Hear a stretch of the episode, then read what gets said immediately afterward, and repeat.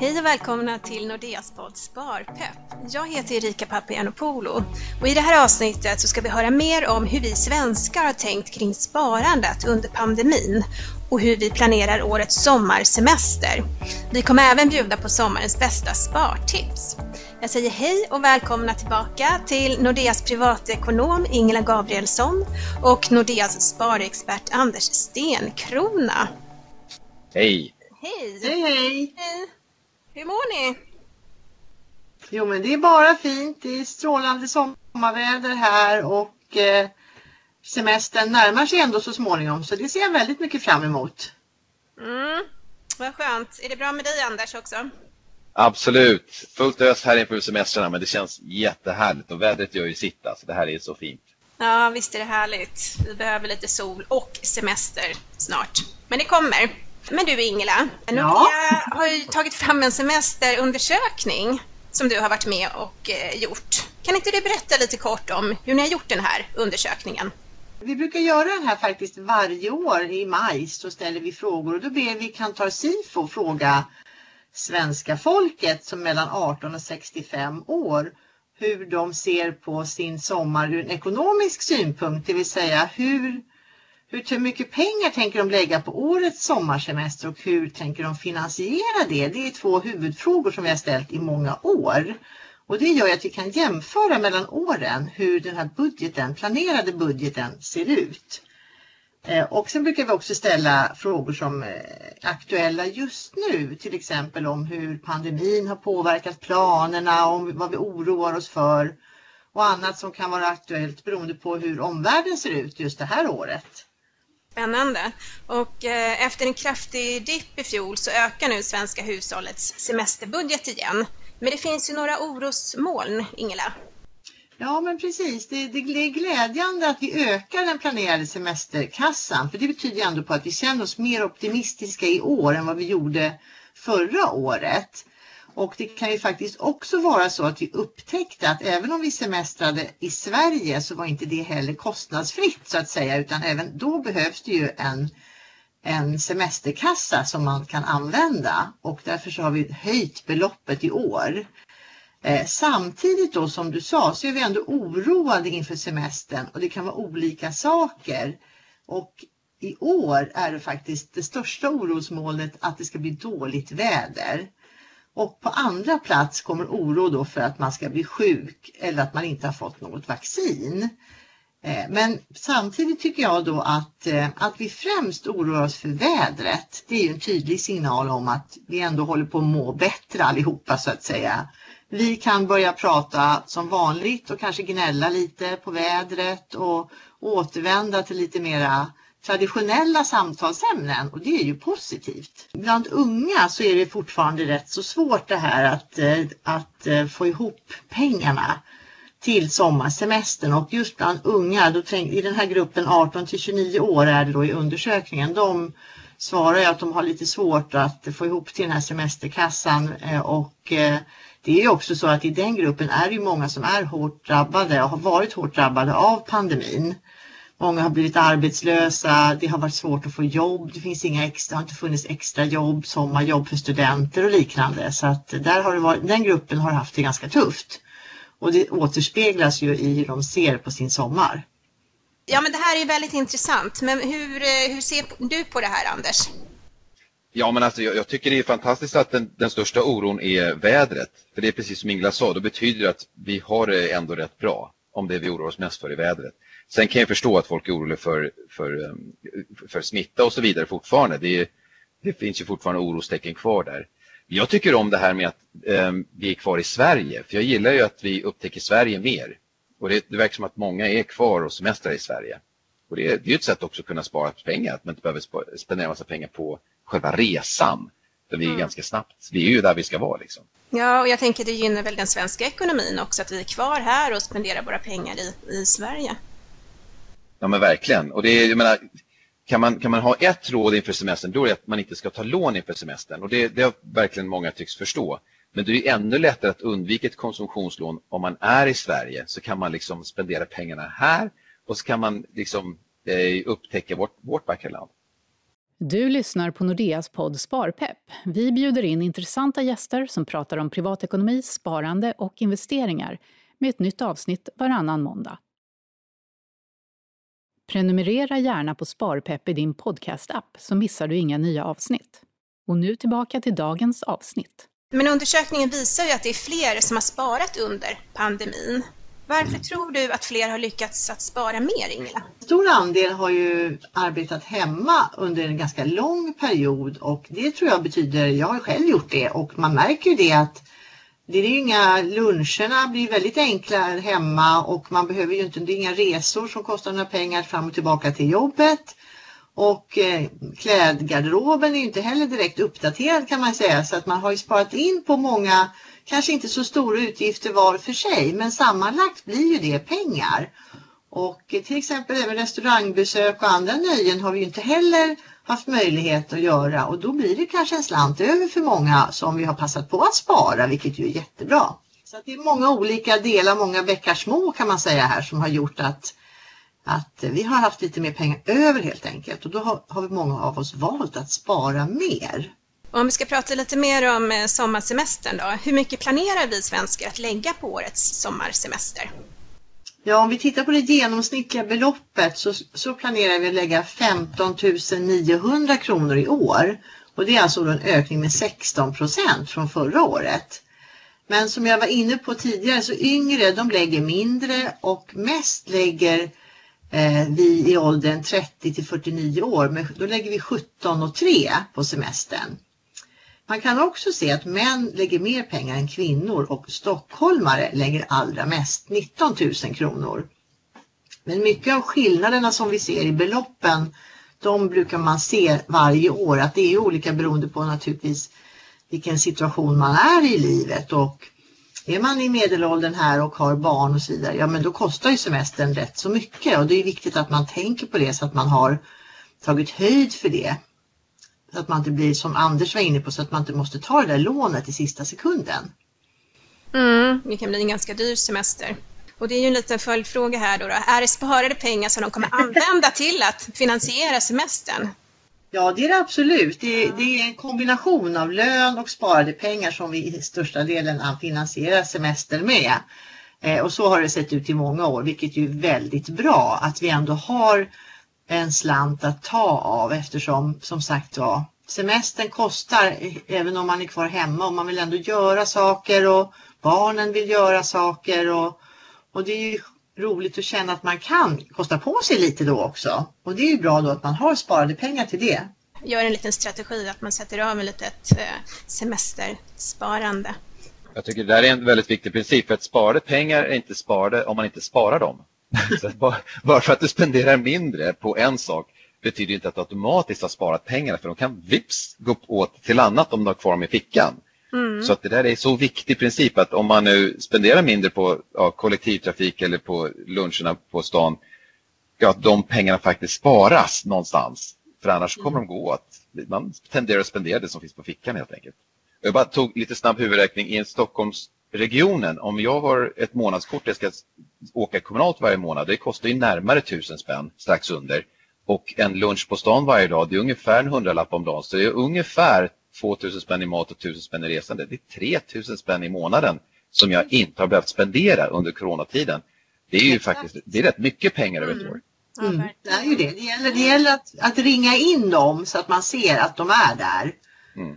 Precis. Ja, det ett bra exempel. Ja, väldigt bra. Men likt 2020 så blir årets semester en svemester.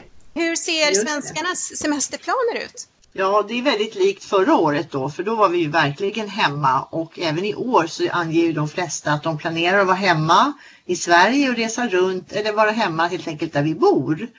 En andel, 15 procent, säger ändå att de väntar med att bestämma sig för att se hur det utvecklas med allting. Med restriktioner, vaccinationer och liknande.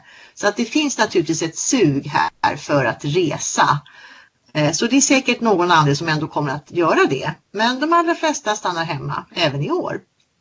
Mm. Vilket jag håller med om Anders också att det är ju jätteroligt att vi så att säga kanske återupptäcker Sverige. För att det har ju varit mycket resande under, under många år nu men före det som man går tillbaka lite grann så var vi ju mera hemma också på semestrarna och eh, nu får vi hitta tillbaka till våra smultronställen. Det är ju positivt för Sverige. Mm. Jag kan ju ta ett exempel här under våren eh, som var precis där. Alltså vi, jag och några kompisar brukar åka till Alperna och cykla på våren. Eh, för det är bra backar och det är väldigt trevlig liksom, mat och stämning och komma iväg en liten bit.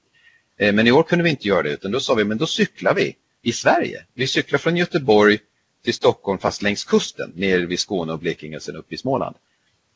Och det var ju fantastiskt trevligt att upptäcka de här småvägarna i liksom Halland och Skåne och Småland och upptäcka de små mm. orterna och, och fantastisk mat, väldigt trevliga människor. Det var en otroligt trevligt sätt att upptäcka Sverige på, eh, på, på, ett liksom lokalt sätt. Det, det, var underbart. Men du Anders, jag lovade ju i inledningen att vi skulle bjuda på några bra sommartips. Du har ju redan bjudit på några och även du Ingela. Men har du några fler tips för att spara pengar under sommaren och semestern? Ja men absolut, alltså, det finns ju massor man kan göra för att fortfarande ha en bra semester men utan att spendera en massa pengar. Och det beror lite grann på hur, vad man har för familjesituation. Jag minns ju när, när mina barn var små. Eh, vi, vi, tog olika slags semester och ibland tog vi lite mer och ibland så tog vi lite mer lokalt, lite enklare. Men jag minns en gång när vi tog i lite mer och, och åkte till något tester eller vi tyckte det var häftigt. Och så frågade vi barnen efteråt när de var små alltså, vad var roligast? Ja men det var ju att leka med kottarna typ. eller det var att leka med ekorrarna i parken. Jag tänkte, ja det är det de minns. de behöver inte ta ifrån tårna och åka någonstans dyrt. Så att tips nummer ett är, man behöver, om vi nu är i Sverige och sparar in på resekostnaden, så behöver vi inte kompensera genom att betala extra mycket för stället vi åker till, utan vi kan faktiskt hålla kvar samma standard vi hade tänkt oss och bara minska resekostnaden. Då sparar man ju pengarna istället. Och det är, det är rätt schysst. Eh, en annan sak är att man kan ju, har man möjlighet så kan man faktiskt hyra ut sin egen bostad medan man åker till någon annanstans. Och då kan man i princip ha kompenserat för hela bostadskostnaden eller boendekostnaden. Och det finns rätt många seriösa firmor som kan hjälpa till med att eh, fixa det. Och det kan finansiera en stor del av semestern. Det, det kan vara bra. Och sen tänker jag små saker. Alltså, eh, alltså barnen gillar ju glass och sådär. Man kan köpa ett storpack istället för styckvis. Det, det sparar man jättemycket på. Eh, man kan äta picknick istället för att gå på restaurang. Det sparar man också massor på. Det skapar ju minnen för familjen när man anstränger sig lite mer än att, än att det är klart det är ansträngande att ta picknick men det, det skapar minnen och sparar mycket pengar. Eh, och sen min favorit är att man ger barnen en budget istället för att vara allt de pekar på. Så man säger så här, du har så här mycket idag eller i veckan eller vad det nu kan vara. Mm. Någonting. Mm. Och då lär sig barnen samtidigt att aha, pengar är inte en oändlig resurs. Vilket är en bra läxa att lära sig. Utan då får de själva känna på att okej, okay, tar jag den, då måste jag ge upp den. Ja, då är det bättre att jag tar två sådana. Så att det, det, det har funkat rätt bra i alla fall i vår familj. Då slipper man också det här kanske tjatet som lätt blir annars efter saker och glassar och godis hela tiden. Ja, men eller hur? Bra. Och då ser de poängen med att man köpte storpacket. De ser poängen med att man satt i parkbänken och käkade picknick. De säger, aha, vänta, nu finns det mer pengar över till det andra. Ja. Eh, och det är, det är supernyttigt för dem att, att koppla det, att hur pengar hänger ihop. Ja, jag håller verkligen med. Det, det ser jag också på mina barn. De är 9 och 11 nu och att man involverar mm. dem lite grann när man ska liksom både boka resor och vad det kostar så att de blir lite mm. medvetna. Mm. Det tror jag är jätteviktigt. Men det här med att spara då, hur mycket bör man spara Anders? Några ja, men, riktlinjer? Ja, det, det, har vi och det är rätt generellt och jag förstår att alla har en unik situation men vi brukar som stående rekommendation säga så här, sikta i första hand på att du har 10 000 kronor i sparande till oförutsedda utgifter för de kommer. Plötsligt så har du en jumboräkning, det kan vara någon försäkring på bilen eller för något annat som bara kommer lite oregelbundet. Och, eller du måste göra en rotfyllning i tänderna, vad, vad som helst. Då ska man inte behöva klara sig med hjälp av lån. Du ska ha en buffert där. Så en 10 000 kronor brukar räcka för de flesta för det mesta. Men sen också att sikta på att ha två till tre månadslöner för att kunna hantera lite större utgifter. Till exempel vi, vi måste göra en grej på taket. Oj, det kostar massa pengar. Det är så otroligt skönt att ha den där bufferten på ett par månadslöner. Så känner att det klarar vi. Vi har de pengarna. Vi behöver inte sitta där och på nåder låna av pengar av någon, utan vi, vi har det. Så att först och främst 10 000 spänn bara för att kunna hantera akuta utgifter. Men sen att man har en plan att spara så att man får ihop ett par, tre månadslöner eh, för att verkligen klara större utgifter. Och då säger vi, för att lyckas med det, för att det, det behövs ändå en plan för att komma dit. Då säger vi att spara ungefär 10% av lönen. Eh, det är liksom en ganska skön generell regel. Och jag menar, om det är före eller efter skatt, det, det får vara upp till dig. Jag brukar ta det pengarna jag får i handen efter skatt. Men då får man upp 10 000 kronor relativt snabbt. Det tar några månader kanske. Men sen också att eh, det tar ungefär ett år att få ihop en månadslön om man gör på det sättet. Men får man in vanan, då, då går det rätt fort. Då går det utan att man ens behöver tänka på det. Och vips så har man begynnelsen av en förmögenhet. Det, det är häftigt. Det är väldigt tillfredsställande att se pengarna växa.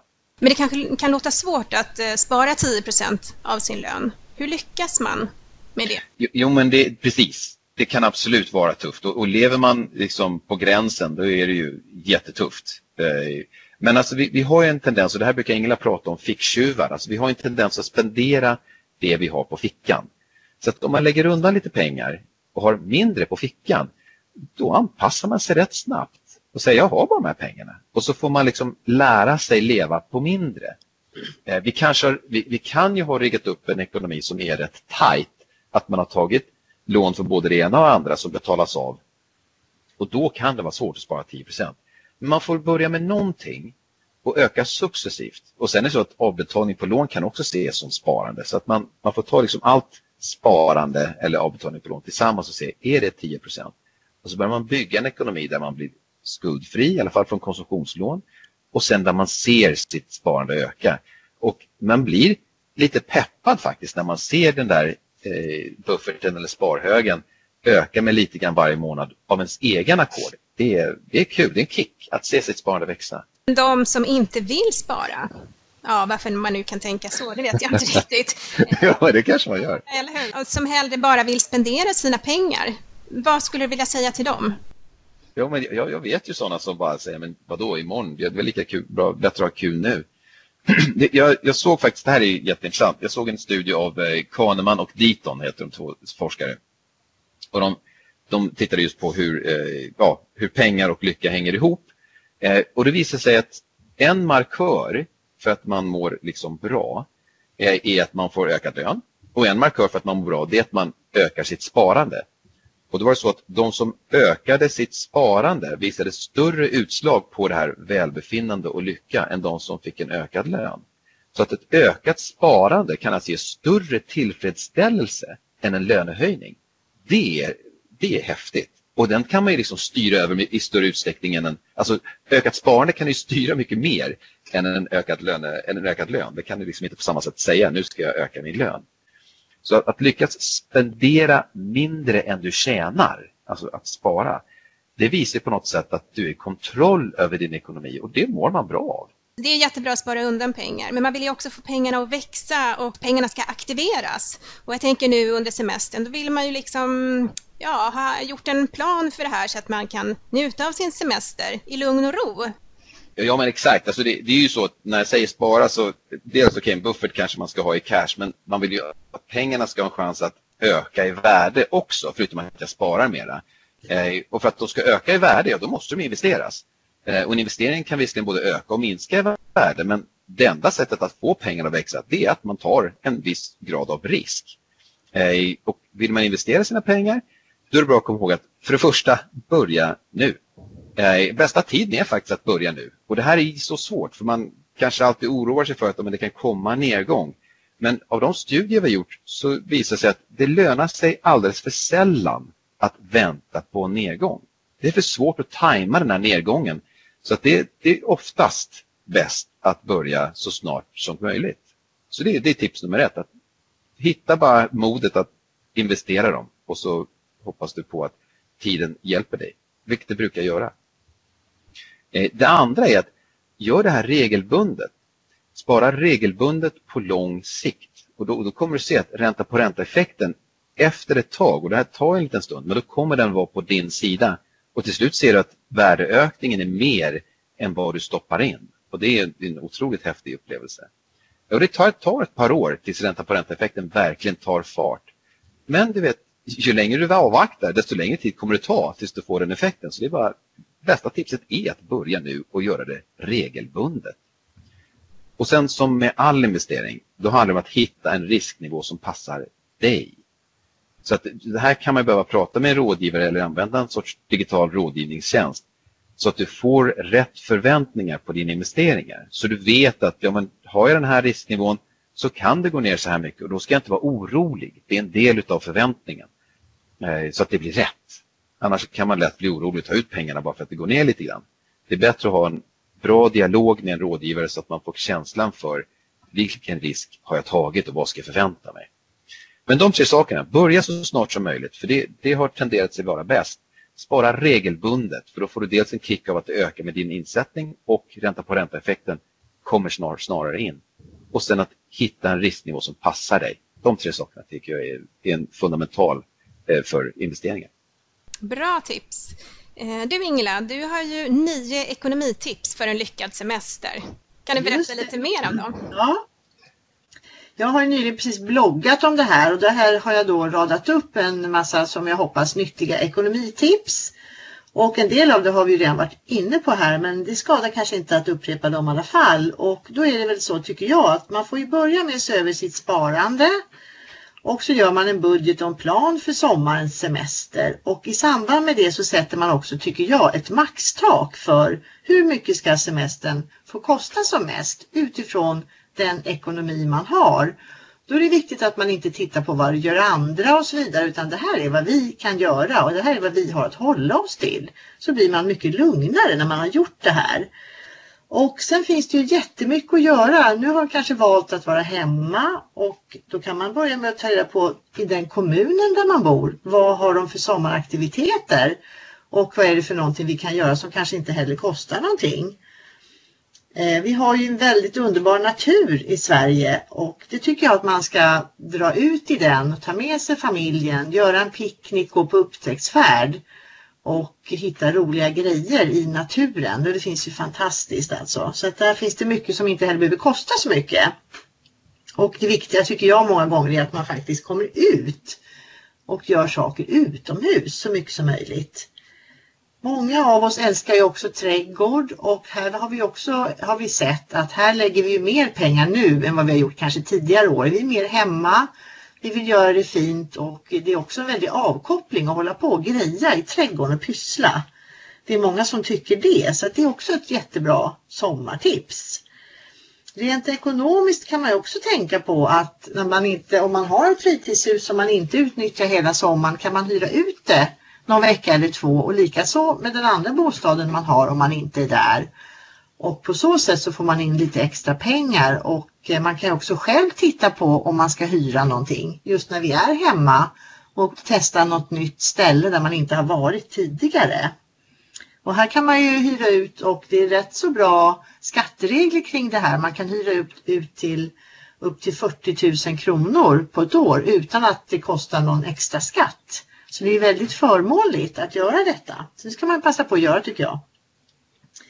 Sen var vi inne på det här med barnen att man brukar ge att man kan ge dem en egen semesterkassa att hantera och försöka fundera på precis vad vill jag lägga de här pengarna på och kan jag låta bli att lägga dem på för att ha råd med någonting annat? Och att man kanske förhoppningsvis inte måste snacka så mycket om det här och diskutera vad som ska köpas in och vad man inte har råd med och så vidare utan då har man liksom lagt bort den frågan. Det är rätt så trevligt. Eh, men sen är det ju också någonting som jag verkligen vill påminna om och det är ju det här med att man inte ska man måste se upp för bedragare under sommaren för att de kan vara lite mera aktiva just för att vi slappnar av lite grann. Och så att man får se upp med, inte klicka på länkar, inte logga in och ge ifrån sig bank-id, koder eller någonting till någon främmande person och inte heller swisha pengar åt någon det finns många olika metoder eh, som bedragarna använder sig av för att komma över våra pengar helt enkelt och våra konton. Så att det finns en anledning att vara extra uppmärksam på okända som kontaktar en digitalt och på olika sätt och att man ska komma ihåg att eh, Eh, det är ju det här som, det är dina pengar, det är du som ska behålla initiativet. Är det någon som ringer och säger att oj oj oj, du, du håller på att bli lurad nu. då är det de som lurar dig och då lägger du på luren och sen kollar du själv dina konton. För det kan ju du alltid göra på, helt på egen hand. Det ska inte ske på uppmaning av någon som ringer upp dig och ber dig göra det. Om inte du redan har kommit överens med din bank om det till exempel. Så Det är väldigt viktigt att man också tänker på det och då kan man verkligen koppla av i hängmattan. Vilka bra tips från er båda. Jag undrar lite grann, eh, hur ser era semesterplaner ut i sommar? Ja, vi har ju lyckan att ha ett sommarställe i Halland och där är, dit åker vi. Här är jag redan nu faktiskt och eh, här är vi och här träffar vi familj och vänner så det är väldigt härligt. Det gör vi varje sommar så vi brukar inte åka utomlands på somrarna. Så det är väldigt skönt. Mm. Så det är vårt smultronställe.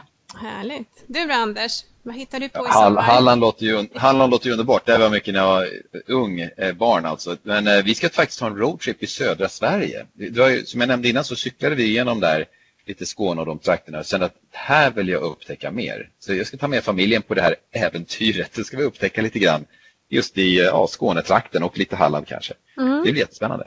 Härligt. Jag var väldigt mycket i Skåne när jag, var, när jag växte upp hos min farmor och farfar. Det är fantastiskt fint och eh, själv är jag ju från södra Sverige, från Småland. Så den, det är också en härlig mm. kust, östkusten där. Det blir semester för min del också. Jag ska bland annat njuta av eh, fina Sandhamn här i Stockholms skärgård och så ska vi åka till vänner på Öland. Det blir lite blandat men det är härligt att få vara kvar i Sverige.